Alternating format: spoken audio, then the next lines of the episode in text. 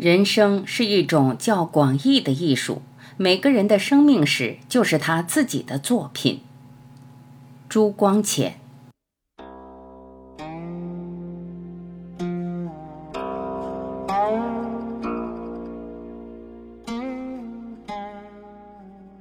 人生是多方面而却相互和谐的整体，把它分析开来看。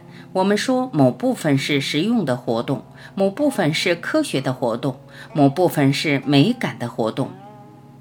为证明析理起见，原因有此分别。但是我们不要忘记，完满的人生鉴于这三种活动的平均发展，它们虽是可分别的，却不是互相冲突的。实际人生比整个人生的意义较为狭窄。一般人的错误在把他们认为相等，以为艺术对于实际人生既是隔着一层，它在整个人生中也就没有什么价值。有些人为维护艺术的地位，又想把它硬纳到实际人生的小范围里去。这般人不但是误解艺术，而且也没有认识人生。我们把实际生活看作整个人生之中的一片段。所以在肯定艺术与实际人生的距离时，并非肯定艺术与整个人生的隔阂。严格的说，离开人生便无所谓艺术，因为艺术是情趣的表现，而情趣的根源就在人生。反之，离开艺术也便无所谓人生，因为凡是创造和欣赏都是艺术的活动。无创造、无欣赏的人生是一个自相矛盾的名词。人生本来就是一种较广义的艺术，每个人的生命史就是他自己的作品。这种作品可以是艺术的，也可以不是艺术的。正犹如同是一种顽石，这个人能把它雕成一座伟大的雕像，而另一个人却不能使它成器，分别全在兴奋与修养。知道生活的人就是艺术家，他的生活就是艺术作品。过一世生活，好比做一篇文章，完美的生活都有上品文章所应有的美点。首先，一篇好文章一定是一个完整的有机体，其中全体与部分都息息相关，不能稍有移动或增减。一字一句之中都可以见出全篇精神的灌注。比如陶渊明的饮酒诗，本来是“采菊东篱下，悠然见南山”，后人把“见”字误印为“望”字，原文的自然与物相遇相得的神情便完全丧失。这种艺术的完整性，在生活中叫做人格。凡是完美的生活，都是人格的表现。大而进退取语，小而声音笑貌，都没有一件和全人格相冲突。不肯为五斗米折腰向乡里小儿，是陶渊明的生命史中所应有的一段文章。如果他错过这一个小节，便失其为陶渊明。夏玉不肯脱逃。临行时还叮咛嘱咐还邻人一只鸡的债，是苏格拉底的生命史中所应有的一段文章，否则他便失其为苏格拉底。这种生命史才可以使人把它当做一幅图画去精赞，它就是一种艺术的杰作。其次，修辞立其成是文章的要诀。一首诗或是一篇美文，一定是至性深情的流露，存于中，然后行于外，不容有丝毫假借。情趣本来是物我交感共鸣的结果，景物变动不居，情趣亦自生生不息。我有我的个性，物也有物的个性，这个个性又随时的变迁而生长发展。每人在某一时会所见到的景物和每种景物在某一时会所引起的情趣都有它的特殊性，断不容与另一人在另一时会所见到的景物和另一景物在另一时所引起的情趣完全相同。毫厘之差，微妙所在。在这种生生不息的情趣中，我们可以见出生命的造化。把这种生命流露于语言文字，就是好文章；把它流露于言行风采，就是美满的生命史。文章既俗烂，生活也既俗烂。俗烂就是自己没有本色而倒吸别人的成规旧矩。西施患心病，常捧心蹙眉，这是自然的流露，所以越增其美。东施没有心病，强学捧心蹙眉的姿态，只能引人嫌恶。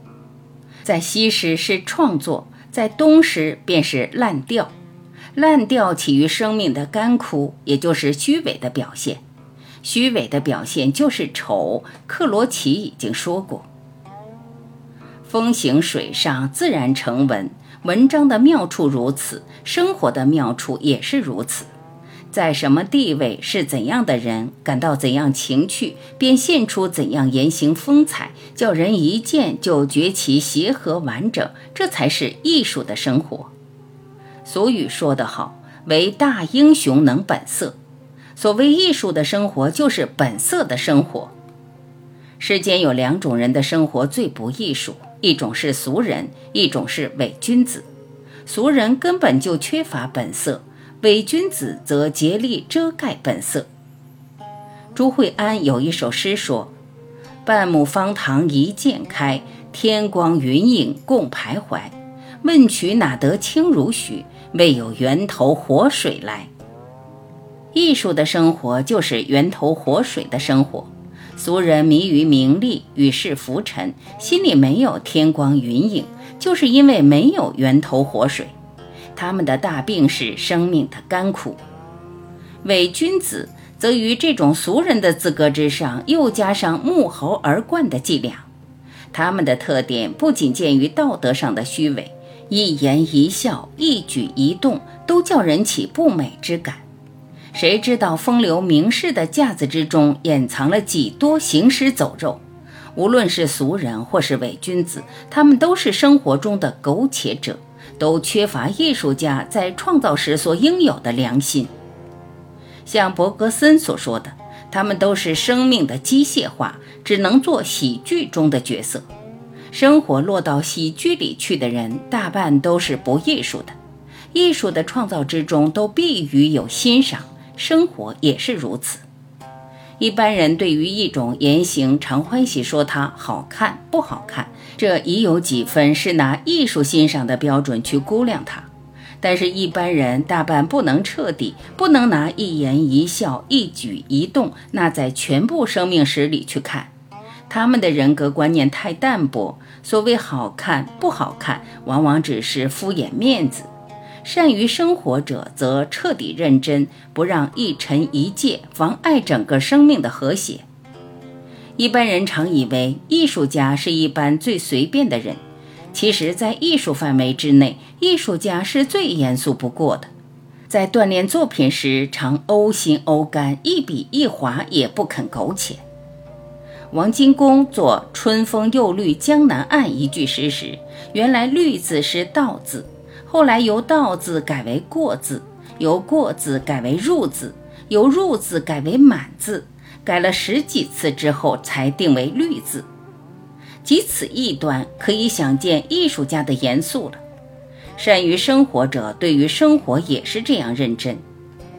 曾子临死时记得床上的席子是记录的。一定叫门人把它换过才瞑目。吴季札心里已经暗许赠剑给徐君，没有实行，徐君就已死去。他很郑重地把剑挂在徐君墓旁树上，一件忠心契合、死生不渝的风衣。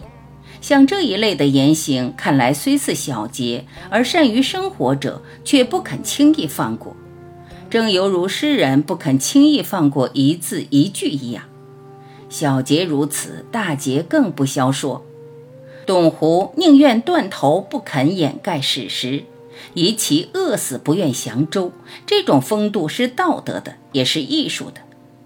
我们主张人生的艺术化，就是主张对于人生的严肃主义。艺术家固定事物的价值，全以它能否纳入和谐的整体为标准，往往出于一般人意料之外。他能看重一般人所看轻的，也能看清一般人所看重的。在看重一件事物时，他知道执着；在看清一件事物时，他也知道摆脱。艺术的能事不仅见于知所取，尤其见于知所舍。苏东坡论文：“未如水行山谷中，行于其所不得不行，止于其所不得不止。”这就是取舍恰到好处，艺术化的人生也是如此。善于生活者，对于世间一切，也拿艺术的口味去评判它。合于艺术口味者，毫毛可以变成泰山；不合于艺术口味者，泰山也可以变成毫毛。他不但能认真，而且能摆脱。在认真时见出他的严肃，在摆脱时见出他的豁达。孟敏堕赠，不顾而去。郭林宗见到，以为奇怪。他说：“赠已碎，顾之何益？”哲学家斯宾诺莎宁愿靠魔镜过活，不愿当大学教授，怕妨碍他的自由。王徽之居山阴，有一天夜雪初霁，月色清朗，忽然想起他的朋友戴逵，便乘小舟到蓟溪去访他。刚到门口，便把船划回去。他说：“乘兴而来，兴尽而返，这几件事彼此相差很远，却都可以见出艺术家的豁达。伟大的人生和伟大的艺术都要同时并有严肃与豁达之盛。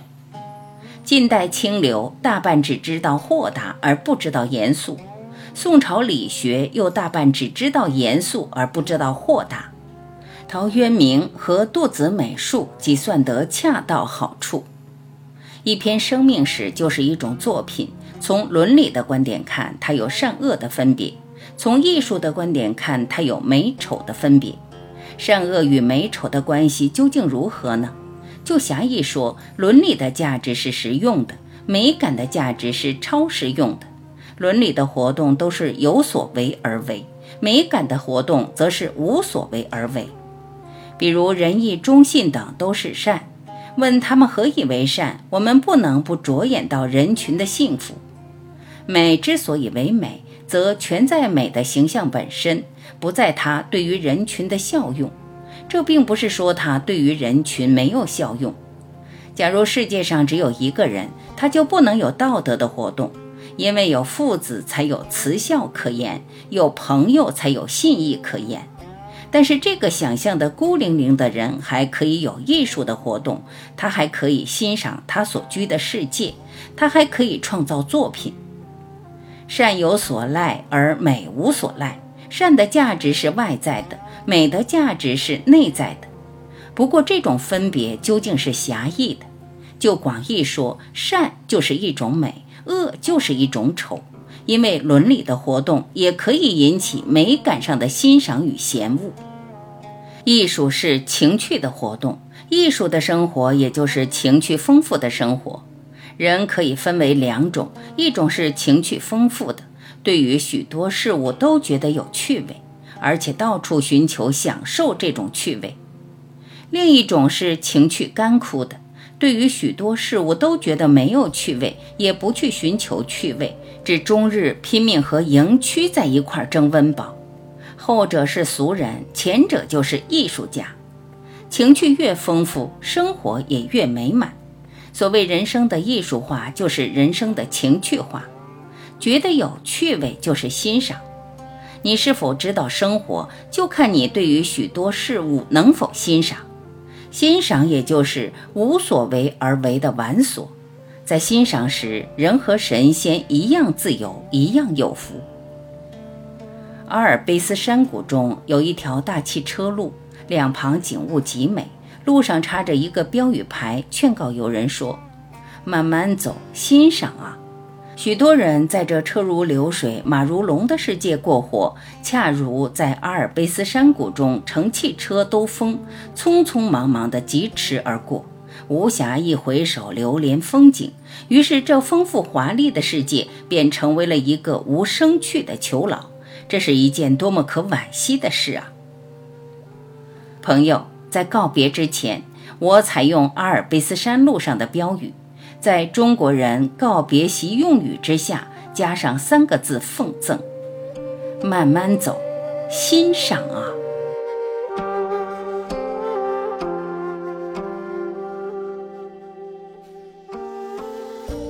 感谢聆听，我是晚琪，再会。